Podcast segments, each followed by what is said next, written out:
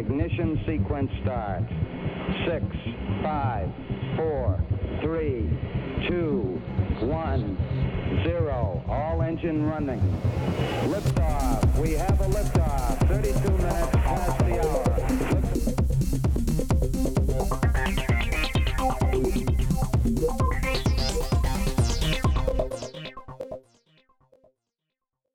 Hello, and welcome to On Air Actually Rocket Science, the official podcast of the Aerospace and Geodesy Student Council at the Technical University of Munich. Hosting today is me, Killian, and Philippe. Hey. And we are happy today to uh, have uh, Professor Klaus Drechsler joining us, the head of the chair for um, carbon composites at the Technical University of Munich, as well as uh, one of the directors of the Fraunhofer IGCV um, uh, in charge for composite materials. Thank you very much for joining us. My pleasure. Um, so before we get into uh, uh, the main substance, we, we want to ask you a, a few this or that questions where we give you two uh, two options to choose from uh, and see which one you prefer. So I think this one's pretty obvious to start with, but uh, glass or carbon fibers? Carbon fiber? Uh, second one would be thermosets or thermoplasts. oh, it depends. Thermosets. The moment. Um, a pre-preg or a wet layup? Ooh. Pre-preg for aerospace, wet layup for all the rest. Okay, next one is Augsburg or München. Ooh. I cannot answer the story. but I'm in Munich now. Let's say Ottobrunn. That's a good one. Um, and then finally, uh, mountains or, or, or the seaside? uh, mountains. Mountains. All right. Well, that's a good insight into it. Um, so yeah, so you uh, you studied aerospace engineering at the University of Stuttgart. Yeah. Uh, and that's also where you did your PhD. And I, as I previously said, you lead uh, the Fraunhofer Institute um, and also the the LCC.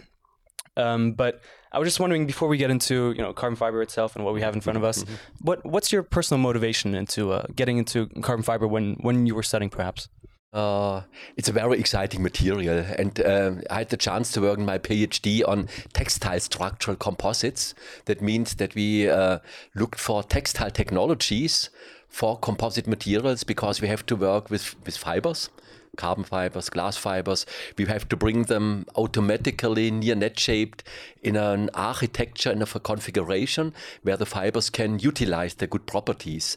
And so uh, composite materials are really a broad material where you have can work with textile technologies, you can work with material science, with design, structure mechanics. So it implies uh, implies so many technologies and basic science, and that's exciting. And also the performance of the material.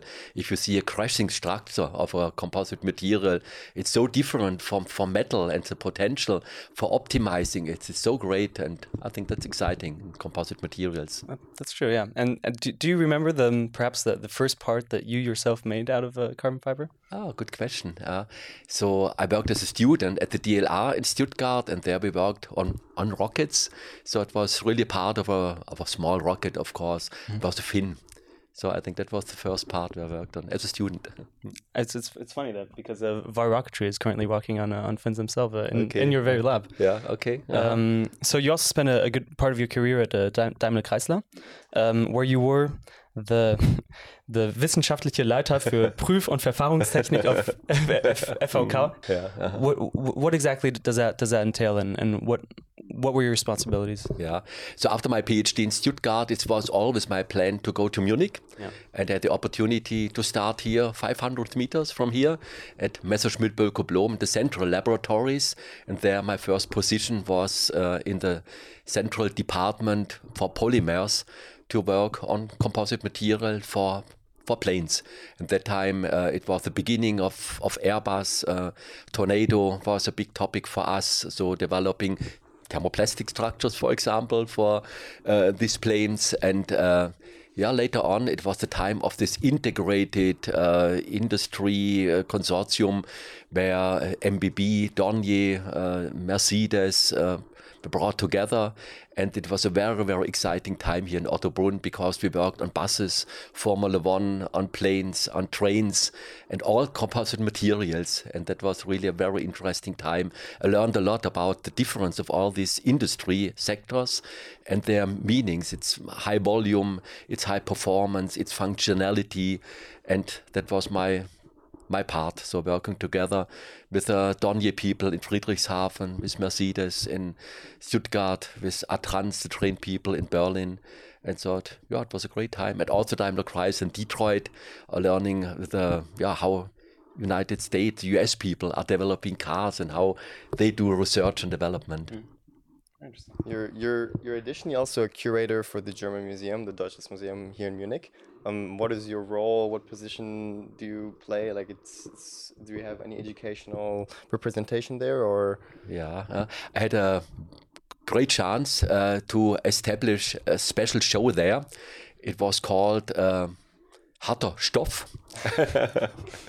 so um, I'm the president of Composite United. So Composite United is uh, the society where all, nearly all compo- uh, companies and institutes uh, are working together, networking, teaming up, and uh, part of this Composite United was a so-called leading edge cluster, Spitzencluster on composite materials, where we got 80 million euros for working on the future of composite materials.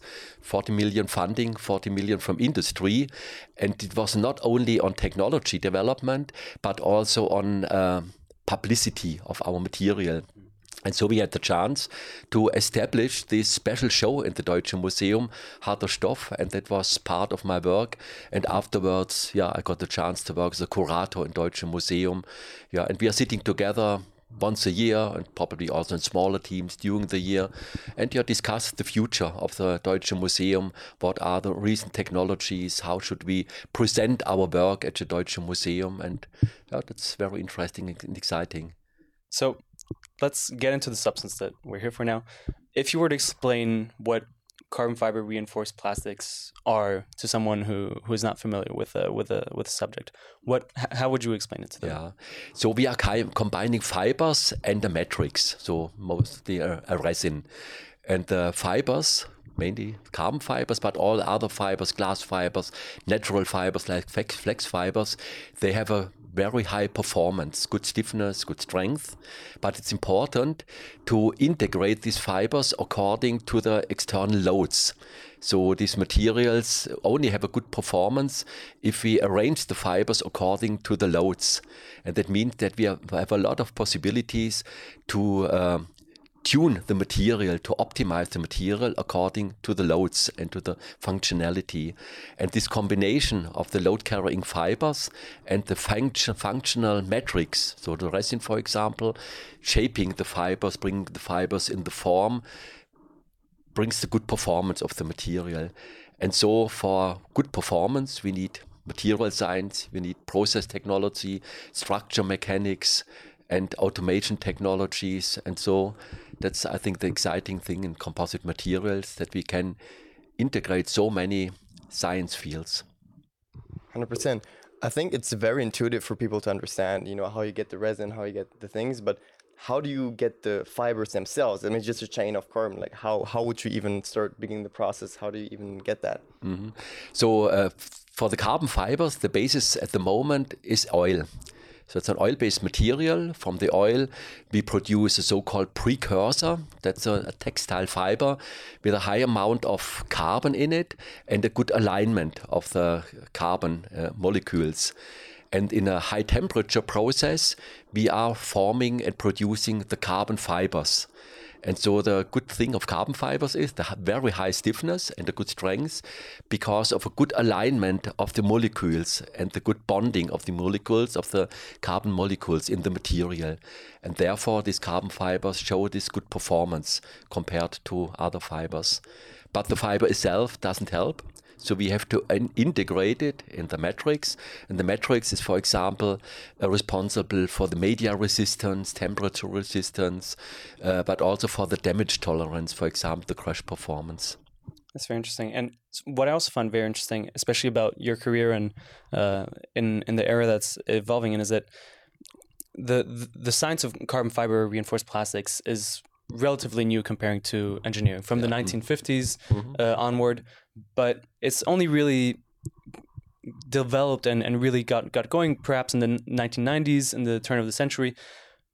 For you having spent your, your career, obviously not at the beginning of it, but mm-hmm. um, in, in, in the uh, evolution of the science. How how was that for you to continuously uh, see the, the the science improving? Yeah, uh, it's really exciting that you always see new developments. Uh, so we are a relatively small family. So for example, this Composite United covering uh, Germany, Austria, and Switzerland. So we have around 400 members. Uh, it's a lot on the one hand side, but on the other hand side, it's it's a small family. So we know each other on the one hand, but on the other hand, there are always new uh, new application, new ideas. Uh, and uh, we have also some type of waves. So we have times where where aerospace is dominating, and they are lightweight is very important. Then we had the time BMW, for example, worked on the i3. It's a more or less complete carbon car, and that was an exciting time to work on high volume because high volume and costs was very important. And that's interesting in our technology. When I started working on composite material, it was all about performance lightweight potential, good stiffness, good strength, good damage tolerance. And then it was about high volume, the time of aerospace, uh, of automotive industry, excuse me. And then it was about costs to optimize. And now it's all about sustainability. And for sure, a topic we will cover because sustainability means that we apply carbon composites in applications like wind energy or hydrogen storage, but it's also about optimizing the technologies, the manufacturing technologies, for example, on bio-based material and uh, yeah, energy optimized processes. Yeah, that's uh, that's very interesting. So I think uh, let's jump into straight into one of the applications um, that is big at, at the chair that uh, that you lead, and that's hydrogen tanks, um, hydrogen pressure vessels to be to be more precise. Why why is the topic of hydrogen pressure vessels interesting uh, for for a chair of carbon composites? Mm -hmm. uh, on one hand, it's a perfect structure for carbon composites because the, the loads are very well defined, and we can optimize uh, the structure for composite materials. And uh, following on this design, we can produce the material really very, very good. And we have several uh, manufacturing technologies, and therefore the weight saving potential is very high. We can really save, compared to steel, 60% of weight. And I think that's very, very essential for cars, but also for trucks. We are working on very big uh, pressure vessels at the moment for the trucks. And uh, so their weight, weight saving potential is very important because we can save 100 kilograms of weight compared to steel. And what we learned during working together with also quite new partners for us uh, is that there's still a lot of potential to optimize. So you can say pressure vessels, it's a quite old structure. You can filament, filament wind. Uh, where is the potential for research and technology? But we found a lot of topics. And so you, you already went to um, the applications for for such tanks, but does it does it go further than that in the future? Are, are the hopes of perhaps um, you know making it widespread, or so what? What's the hope for for hydrogen tanks? Uh, Ten years, twenty years down, down the line. Mm -hmm. uh, high volume, of of course, and high volume for automotive industry means low cost. So we have to optimize the process to really guarantee an affordability of the structures. And therefore we need good material basis, low cost carbon fibers, hopefully bio based carbon fibers in the future, but also automated processes with low waste and um, low um, labor costs. That's very important because we want to produce these structures in Germany. And that's a big topic for us uh, because a lot of these high volume structures, the applications, are now uh, being produced in China, for example. If you look on bicycle rims or bicycle frames, I think 95, 99% are produced in China. Of course, a big issue for logistics we learned during the last years. And though that's a good example, if we um, manage to produce these structures affordable in Germany. And for example, a company like Munich Composites, one of our spin offs, is working on these topics by braiding technologies, again, textile structural composites, the basis of my work. And so we have the chance really to bring uh, value to, to Germany and to uh, to Europe and to produce the structures in the future in Germany. But that means automation, automated technologies. And so, so uh, another uh, part of the hydrogen research that goes on at, at your chair is not only the uh, cylind- cylindrical ones and, Mm-hmm. or the classical uh, what you think of a hydrogen tank, but you also uh, have two projects that are working on uh, Mm-hmm. w- what I, I guess are described as cuboidal uh, tanks, uh, which yeah. I guess you- could imagine to be a rather rectangular, f- flatter. Yeah, uh, Um, What's what's what's a, the progress like on, on such a Yeah, such yeah, a, such yeah. project? Uh, it sounds crazy because uh, storage means normally a cylinder. So a component like you see here, that's from the structural mechanics viewpoint perfect. We can produce it easily by filament winding, for example. But from the application side as well, in automotive and in aerospace, it's very often important due to packaging reasons to have special housing and that's not tubular, for example. And therefore, we had the idea at the beginning together with BMW because their idea was to uh, design a car which can be the same design, can be used for batteries, but also for hydrogen storage. And therefore, we have a rectangular shape. And the uh, idea was, or the task for us was, to develop hydrogen storage design and manufacturing technology for this special shape. And after that, when we published it and had our first ideas and success and first patents, also aerospace industry asked us, can we do the same for aerospace, for example, to integrate the storage in um, in a wing, for example. And uh, the idea is, of course, in a special volume to integrate as much hydrogen as possible. And therefore, this rectangular design is very interesting. But from a structural mechanical viewpoint, it's a nightmare. But we had some ideas for designing and for manufacturing these structures. And so at, at the chair, you currently have two projects uh, working on this um, using two different processes. Uh, one is uh, winding, and the other one is uh, automatic fiber placement. Do you just want to briefly uh, explain the, the differences between those two processes and how it relates to, to the Yeah. to the? So filament winding is state of the art. So we have a, a resin bath and we are putting the, the carbon fibers through the resin bath. Then it's like a filament, like a winding machine. We have a core. This core normally is an um, also imp- um important for the permeability. So it's a metal structure or special polymer structure. And then we place the fibers on this structure and then we cure the resin and then the structure is more or less finished. So very interesting, very simple, affordable uh, process, but limited, for example, in the resin we can use and also limited in the fiber architecture we can realize, especially in these dome areas. Fiber placement, advanced fiber placement means that we are using an industrial robot and we are placing the fibers and the fibers can be impregnated with a matrix, a thermoset, or a thermoplastic resin. And then we are much more flexible in the placement geometry and how we uh, place the fibers on this liner on the core. So you mentioned the application of the hydrogen tanks and the wings of the aircraft, and honestly, nowadays we use more and more carbon composites in airplanes because obviously lightweight applications are very important. Do you maybe have some historical information? Maybe do you know which was the first port that was implemented in an aircraft actually, and what it meant for the aircraft industry to now be able to use carbon fibers, and how do you see the future? So um, it was very interesting how Airbus worked with composite materials because in the 80s they started with the fin structure of the A300. It was the first primary structure, the really load carrying structure in uh, civil aircraft. And from this component, or with this component, they learned how to produce the component, how to uh, to service the component, repair, for example, maintenance. They worked together with the airlines, of course, uh, and got a lot of experience. And then from this first structure, more and more structures have been integrated in planes. The horizontal um, stabilizer, then the first um, component for the pressurized fuselage for the about the A3 400 6, uh, 4, 340 600 with a pressure bulkhead in carbon composites.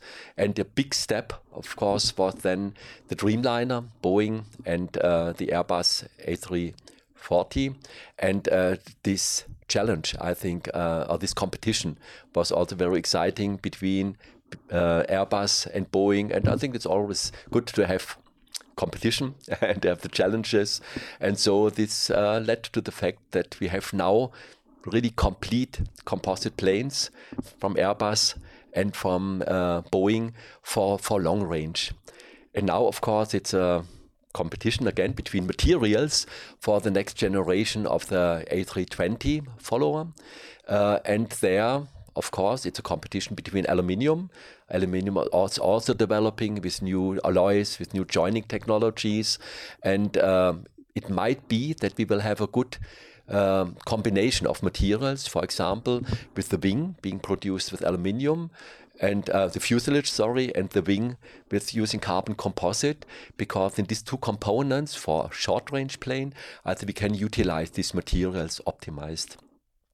It's different for the air taxis. That's of course for us also a very interesting topics. Lilium and uh, Volocopter only as two examples. There are hundreds of projects worldwide working uh, on this vertical mobility as part of the future mobility, and there all components consist of composite materials. We have of course the structure, but we have also the propellers, and propellers again means uh, very very high volume and very high performance. And the exciting thing in this air taxi is that we now can combine our know-how from aerospace technology, so the performance, and high volume automated technologies from automotive industry because the performance has to be aerospace, also the qualification, the lightweight design, but uh, Lilium and others, um, they plan 5,000 vehicles a year. And that's not high volume automotive technology, but it's much, much more than aerospace technology is used. So, due to technical reasons, uh, we have to take a short break, but we will be right back after the short word from Marius and University Politics. How does a faculty search campaign work? A faculty search campaign is a process that has the goal of finding a new professor for the university.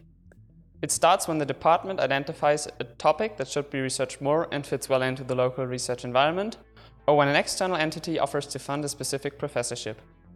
A call for applications is written up by professors of related fields and discussed with the Dean's and President's office. If this text is approved, it will go to the school council and senate for official confirmations. This process alone can already take several years. When all confirmation has been achieved, this call will be published and the university awaits applications. For some topics, even external headhunting companies will be asked to identify suitable candidates and asks those to apply. In the meanwhile, the school council would choose the members of the faculty search committee, which also includes up to two students, one of which is eligible to vote in the committee. So um, we were talking about you know the applications of carbon fiber in aerospace, and I think one of the biggest topics in aerospace itself is certification, um, because obviously we want the thing to fly and reliably, and so you don't do not only have to certificate the material itself, but also the process behind it. Like what the, what goes into it, what do you have to watch out for, and what's the main importances mm-hmm. when doing mm-hmm. that. Mm-hmm. Yeah, yeah, that's correct, uh, and that's the challenging point because in composite materials, the structure um, is produced with the performance during the process. It's not like a metal structure where you can separate the material production with a sheet metal, for example, and then in the second step you do the post forming and uh, the assembly and uh, welding, for example. But in our process, everything comes together. And for a good component, you need again the material, material science, qualification of the material, and then uh, carbon fibers come together with the resin. Next topic you have to qualify, and then you have to qualify also the, the testing methods, non destructive testing, for example, to see if there are any um, failures in the material.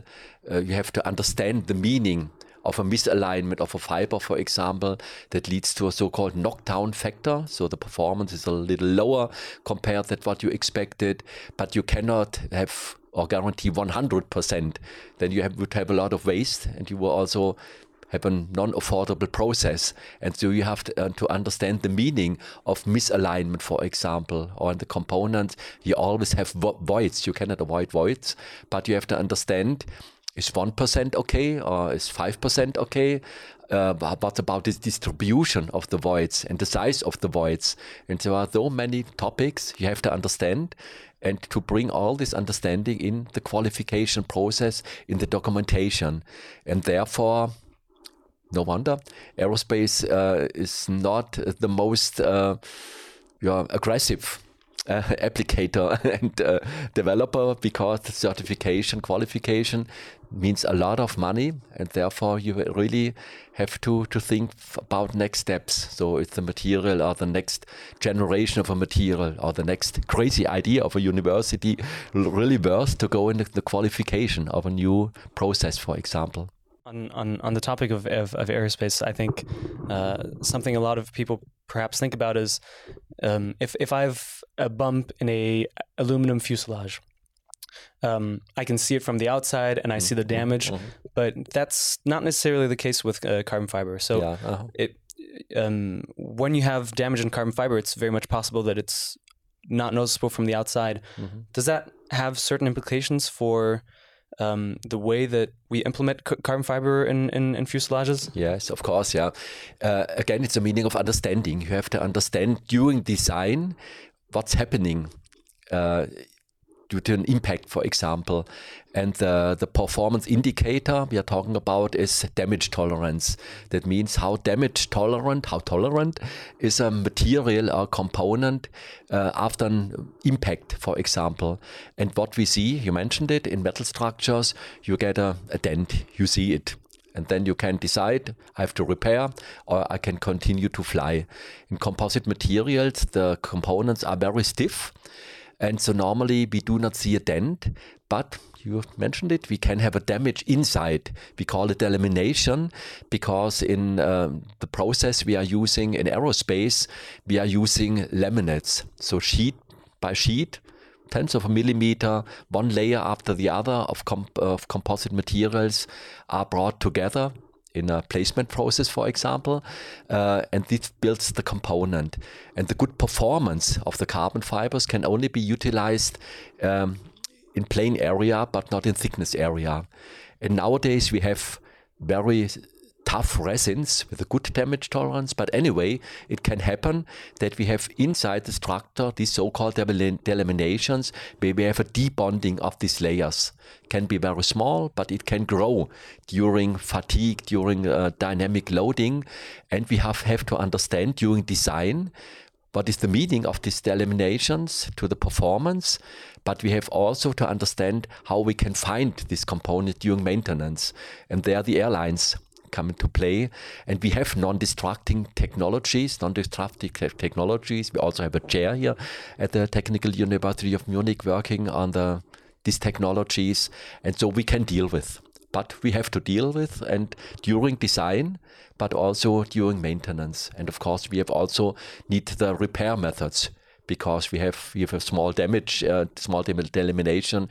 We cannot throw the, the plane away, but we have these repair methods. So that was actually going to be my, my next question of um, you have different uh, obviously categories if, if it's a a very small um, uh, impact it might be to the scale where it can be ignored and, and, and it's uh, Mhm. totally fine to fly with but what about uh, you know bigger impacts where uh, perhaps you have ground vehicles that run into a fuselage something like that and there's an actual damage that's uh, non-flyable how what how, how would you go ahead uh, fixing something like that Yeah. Uh, so there are two two possibilities. One is to to replace um, a component. So if it's uh, we have repair areas where you can really replace the component and um glue a new component in.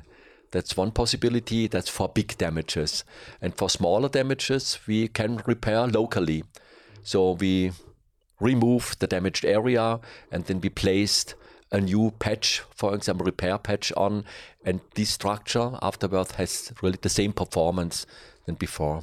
But how how exactly is that? Because w- when the, the strength of, of a of a carbon fiber part is due to the fact that you have these long strands that Yeah, uh-huh, are uh, mostly uninterrupted, and when you place a pla- patch over over, let's say a, an, an an injured part, does it have let's say 100% of the strength they had before or is it tolerable to the f- amount that you can fly Yeah, no, it has 100%, uh, or it can have 100%. So if you use the right repair methods, and also there you need an understanding of the structure mechanics. You cannot only cut this this piece and uh, patch a new on, but you need a, a spe- a big area where you integrate the structure really to yeah, have this good performance of the component like before. Um, and so, before we move on uh, out of aerospace, uh, another application where we where we can see um, uh, CFRP is uh, aeronautical propulsion, so engines. And um, the GE90 already has uh, fan blades that are mostly made out of carbon fiber. Yeah. Um, Do you see any um, applications of, of, of the material inside um, a, a gas turbine, uh, or rather a jet engine? I would like to see, but uh, the problem is are the temperatures. So we in my chair we are working with polymer composites, and there the temperature range is up to 200 degrees centigrade. So we can only um, go for the so-called cold part in the engine. There are more applications than the fan blades, the air intakes, for example, or covering structures. And we are working together with MTU, for example, on new applications for FCAS, for example. Their lightweight design will be very important, but it's always for this so-called cold structure. For the hot structure, we need ceramic matrix composites. So I all, um, only mentioned uh, up to now thermoplastics and thermosets, but we can also use metals or ceramics as a matrix. So we can produce ceramic matrix composite with high temperature fibers, but also high temperature matrix, and that's also carbon, for example. Uh, it's a very, very specialized technology, and there are only a few institutes in Germany working on this.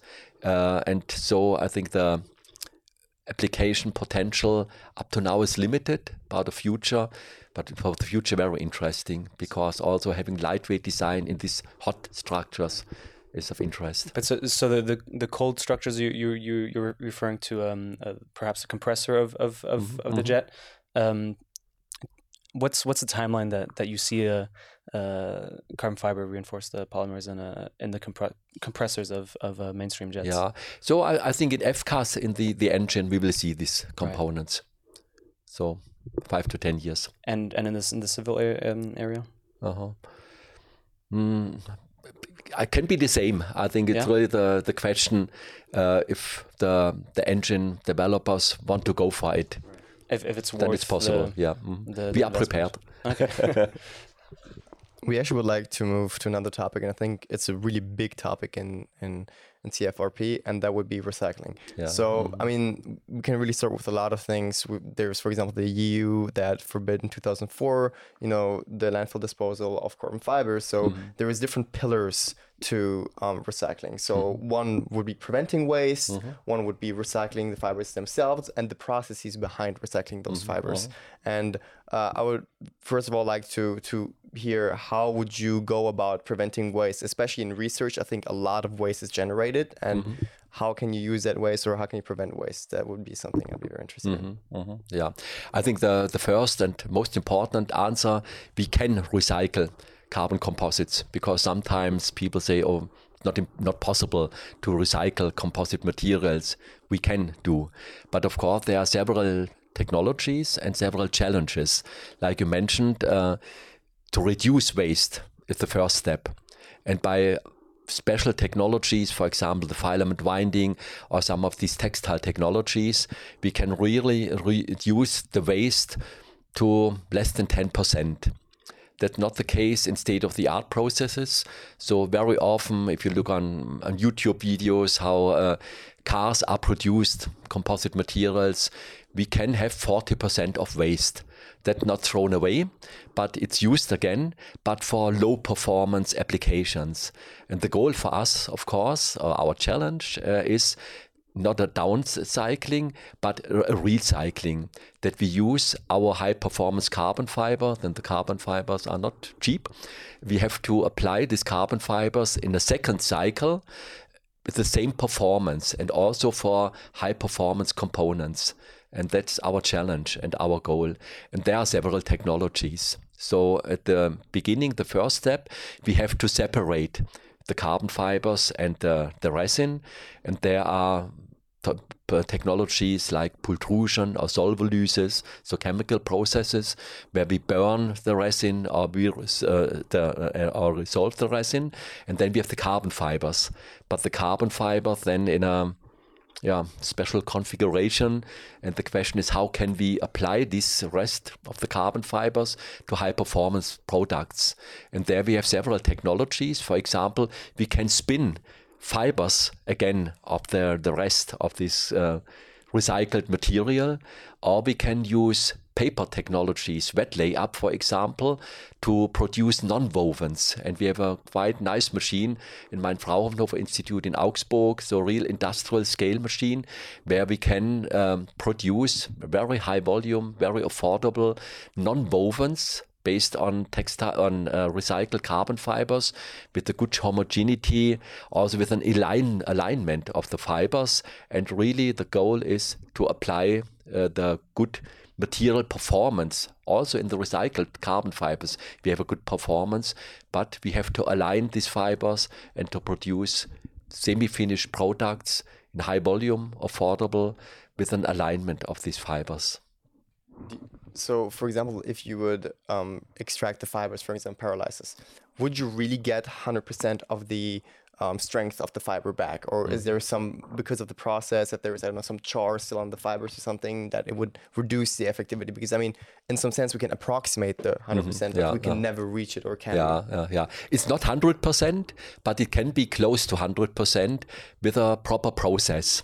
So we have to understand uh, all. Uh, factors of influence of this uh, pyrolysis process. So the temperature, the pressure, how um, what type of gases are we are using, but it's not 100%. And on the original fibers, we also have a so-called sizing, and this sizing guarantees a good bonding between the fiber and the resin. And we have also to resize the, uh, the carbon fibers. That's also a process we need to guarantee this good bonding again for the damage tolerance, for example. Is is there a way? So are these recycling processes? Because the first step is obviously recycling the thing so we can use it properly. Mm. But then afterwards, we have to make the process itself, you know, um, sustainable and according to some. Mm-hmm. Uh, laws and everything because I, I was doing some residual stress testing on aircraft frames out of aluminium and they were saying that usually they wanted to make them out of carbon fiber mm-hmm. but then they decided well you know there was some recyclability and sustainability issues mm-hmm. and so they made them out of aluminum instead and so i think that's maybe how can we make this process green or sustainable in some sense in order to make it viable for the future mm-hmm. yeah so we have to work on again all technologies uh, for example a very exciting topic we are working on at the moment are bio-based carbon fibers and bio-based resins. I mentioned before, so far oil is used for this precursor as a state-of-the-art material, but we can all use mainly all basic materials having a lot of carbon in. And lignin or celluloses are by basis, or algae. We have here our algae technicum. Uh, Professor Brück is operating from Technical University of Munich. It can be a basis, uh, but there are also other basic materials, bio-based material, we can apply to produce carbon fibers and also resins. It's also possible, but the performance is not high enough at the moment. And that's our challenge, and we are working on it. That's uh, our basic research in Munich as well as in Stuttgart, Aachen, and Dresden. There are several research hotspots in Germany working on it. Uh, it's working in lab scale, but now we have to scale it up to industrial state, and then for sure we will have this bio-based material. That's the first step. And then the next step is the process technology. We already discussed low waste, affordable, automated, but mainly waste is the topic for good sustainability, but also to reduce temperatures. You asked me at the beginning thermosets or thermoplastics. So for thermosets, we can uh, use low temperatures. It can be room temperature in filament winding, for example, and that's very er- energy efficient. For thermoplastics, we have to melt the thermoplastic during the process, and we have some thermoplastics for aerospace, for example, that's polyether ether ketone, the only material offering the um, temperature stability, stability we need in the application, but it means during the process that we need close to 400 degrees centigrade to melt it. So we can do it with a laser, that's more or less efficient, but I think it's obvious that room temperature curing compared to 400 degrees means a big difference in energy efficiency. And all these topics we have to, uh, to optimize and we have to understand. So on on the topic of energy efficiency, um, it's widely known that producing a kilogram of uh, carbon fiber uh, reinforced plastics, or even just the carbon fibers themselves, compared to a kilogram of steel, is much more energy intensive. What, what, why exactly? What, where does that energy go? What, why do you need all that energy for for the requirements? So in this process, uh, bringing the this precursor, so the, the textile fibers to the carbon fibers, need temperatures of 1,600 to 2,000 degrees centigrade. We need it for this carbonization process to get rid of the, the molecules we do not want to have in the carbon fiber to, for the good alignment. So it's a very, very complex chemical process. Not a lot of people really understand, uh, but it's a high temperature process there are possibilities to make this more efficient by using, for example, microwave curing compared to, to an oven. That's one possibility to reduce it. But it's also mainly on using bio based materials where we can also reduce the, the temperature uh, during the process, but mainly to get rid of the oil. And so you already touched on on, on my next topic was the uh, natural fibers, um, wood, cotton, uh, uh, other such uh, materials that, that you, you mentioned before. Do do we see their uses also in a aerospace um, application, or are we just talking more uh, less uh, load intensive uh, applications? Yeah. Uh, so um, yeah, it's a natural material, and we talked about qualification. Qualification means uh, a stable performance of the basic material, and that cannot be guaranteed by these uh, natural fibers. They are very interesting regarding the performance. They are very light, and the performance is really good. But from a best, uh, sustainability viewpoint, if you make the overall balance, they are not so good like you could imagine, because you need a lot of water for the for growing. You need for the next process, you need drying processes. Drying is always not so sustainable, and so from a sustainability viewpoint, they are not so good you could imagine we talk about growing natural fibers. But it's an interesting material, but really not for aerospace due to uh, this non conformal performance of the material. It's a natural material. But for example, in automotive industry, uh, there are a lot of uh, possibilities to use it, and all carbon fi- all car manufacturers are working on the application of natural fibers in their products, as for the interior, for example. Um, so then next, uh, I, I think we'd we'd move on to uh, the the topic of processing. Um, so uh, perhaps uh, the, the the topic of autoclaves is very interesting because it seems like the industry is trying to move away from from auto, autoclaves. First of all, could you explain what an autoclave is and and and why it's no longer uh, wanting to be the, the, the, the way to go? Yeah. So during the process uh, of producing carbon fiber components, we need temperature and pressure. We have to cure the resin. Uh, I mentioned the room temperature curing material for filament winding, for example, but that doesn't offer the temperature resistance we need for aerospace applications, and therefore we need high temperature during curing. Can be 120 or 160 degree, and so the autoclave is more or less an oven but we need also pressure to compress these layers. I mentioned that we are placing layer by layer to uh, produce the thickness of a special component, but then we have to consolidate it, to compress it. And so during this process, we need a, a good combination of temperature and pressure. And this can be guaranteed and controlled in an autoclave. So, an autoclave is a pressurized oven.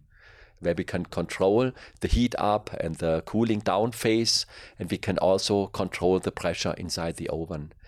So it's very interesting process. We are using a so-called pre-preg, pre-impregnated carbon fiber tapes, where we can very, very good control the alignment of the fiber, the resin content compared to the uh, content of the carbon fibers.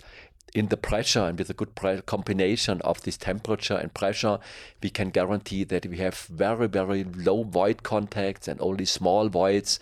So it's really the process for high performance components. But you can imagine, I talked about temperature, I talked about uh, pressure. It's not very affordable. Yeah. It's not sustainable. We need a lot of energy, and although the investment is quite high of an autoclave, um, it's not so easy to operate the autoclave uh, sustainable because they are quite big and it's a matter of how to fill the components in the uh, in the autoclave so it's a matter of logistics where we can use artificial intelligence, for example, to uh, really um, optimize this process really for good filling of the autoclave that helps a little bit. But anyway it's a big investment and it's uh, expensive to operate.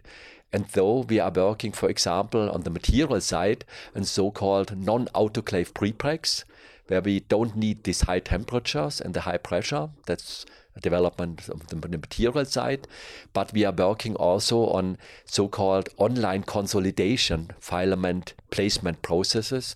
And there again, thermoplastic materials are very interesting because by using these industrial robots for the placement and using a laser to heat up the thermoplastic materials in the layup point to melt it very efficiently only in this area, we can again with high pressure guaranteed by the robot, we can place the carbon fibers on the mold layer by layer, and it's then final final component. It's consolidated on the fly, and we do not need an autoclave for next step. So that's also one of the technologies of the future. So the the topic of uh, automation is also very interesting mm-hmm. uh, because, uh, as you're mentioning, uh, automatic f- uh, fiber placement, automatic tape layering, um, both automated uh, processes, but are there some applications where there's always going to have to be a person, an employee, manually um, uh, laying up a, a, a, part, or do you feel like we can really go into an automated uh, carbon mm. fiber world? Yeah, um, it's a matter of, of investment. So of course, in uh, in aerospace industry, the the volume is quite low. And so we really have to, to calculate uh, does it really make sense to invest in an automated line? Because this investment can mean a lot, millions of millions of euros. And so you can decide as a company do you stay with um, hand layup, for example? With qualified people, it's possible they have a good quality, and so the investment is quite low. And that's also one of the exciting things in composite materials that we, without a lot of investment, we can really produce nice high performance parts. And if you run through our laboratory, you see a lot of uh, surfboards, pedals, uh, bicycle parts, bicycle components, all produced by students, by students groups, AKFlieg, uh, TUfast, but also in our practicas, for example. And uh, with very, very low investment, you can produce parts. So, of course, I'm always talking about auto automation, and it's important to automate for our automate, uh, automotive industry and also for good quality for uh, aerospace parts and also big components you can only uh, produce by, by robots, for example but there's also, I think, a good field, good applications for hand layup.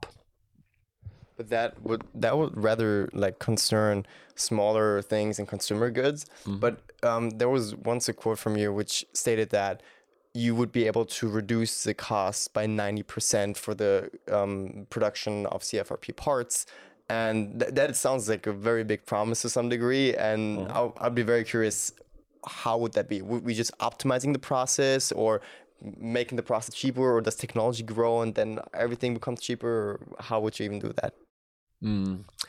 Again, we have to cover all all fields. Uh, it's not easy to to answer your question, but um, when we started this leading edge cluster, for example, with a lot of research where aerospace industry worked together with automotive industry and, and the institutes, uh, we had a level where mm, typically one kilogram of carbon fiber component costs 100 euros.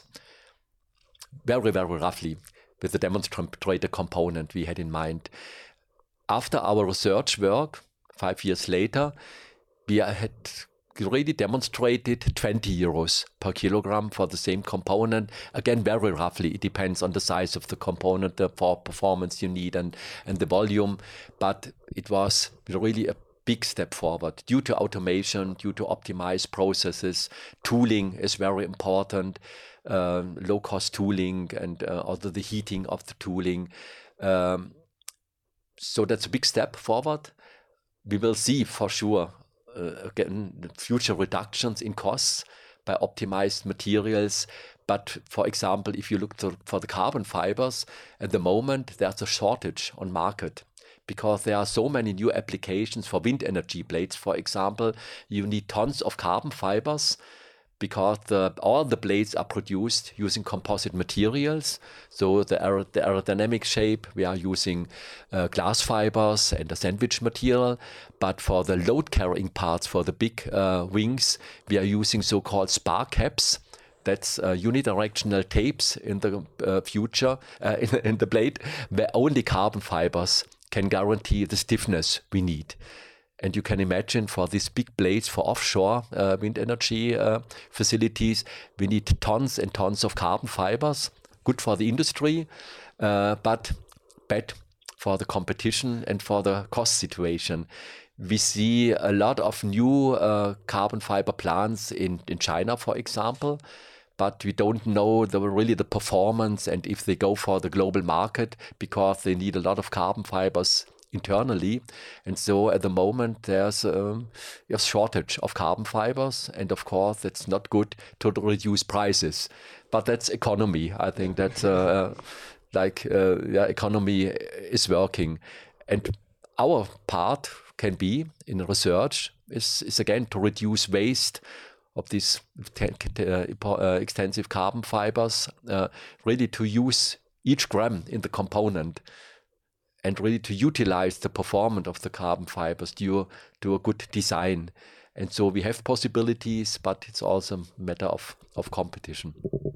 So I guess just to wrap up, um, I'm I'm wondering what you think the next big revolution is uh, in the field of material science. So carbon fiber uh, is is probably currently the, the gold standard, but do you think it's just going to be rather an evolution of carbon fiber, or will there be some revolution, revolutionary new new material that uh, mm. takes mm-hmm. solid blades? Okay, oh, that's a very good question. Uh, honestly, I see at the moment more evolution yeah. in all all topics. Uh, you can call bio-based carbon fibers a revolution because I think that will be a big step forward, and will we see it? A big step in sustainability. I think let's call this a revolution because it's a very important, very big step. I think in the process technologies, we will see more evolution. We will uh, apply uh, microwaves for the curing. We will see uh, also bio-based resin materials. We will see a better understanding of the um, placement technologies by using artificial intelligence, for example. And in Augsburg, we have a got a lot of public money from the federal state of Bavaria. Uh, we call it um, Produktions, KI-Produktionsnetzwerk, uh, where the University of Augsburg is working together with DLR and Fraunhofer on uh, artificial intelligence in producing carbon fiber technologies. And there we can see revolutions but it's all the mad question is it revolution or evolution? But very good developments for sure. And so i guess just just to finish it off you you're a very busy person uh, you, you go between uh, augsburg and garching and ottobrunn mm-hmm. um, and so i was just wondering if you had any advice for for students who uh, you know are, are trying to deal with stressful situations just to get through the exam season. What what what did you do when you were a student to to, to persevere? Uh, I think to, to, have a good good balance. I think between yeah. between work and yeah, we call it now work life balance. Yeah. when I was a student, nobody knew this word. for me, it was important during the weekend. For me personally, for example, uh, glider flying Right. is a is a topic where yeah you can exhaust and uh, yeah recover energy, but that's o- only part. I think it's uh, important that you are fascinated about what you are doing. And I think aerospace offers this potential, and our department, at the Technical University, offers this potential. I would really like to encourage you to work in the students' groups. Uh, like AK Flieg, uh, I'm the president of AK Flieg, and it's very, very exciting to see how the students are developing their own plane. But the same for AK Modell or for Horizon. I think uh, it's important at the even the very beginning of the of the study to see why you are learning something. And there's an application for it. It's a, it's a meaning. It's a technology behind and really to to be be fascinating about it. So i know there's also stuff uh, which is not so exciting uh, at the beginning of the study. I think it's more and more exciting in the master phase or at the end of the the bachelor. But if you start uh, working at an institute uh, as a student and also uh, yeah work in the students group to see the meaning and the application of all the, the things you are working together and to team up with students not only in the students group but also to help. It's always an up and down. And one is up one is down and then probably you can find a good good average and help each other. I think that's That's that's some great advice. Yeah. Thank you very much. So, mm-hmm, mm-hmm. Professor Drex- Drechsler, thank you very much for joining us, and uh, mm-hmm, thank you for listening. And make sure to tune in for the following episodes of uh, On Air Actually Rocket Science. thank you my pleasure Thank you.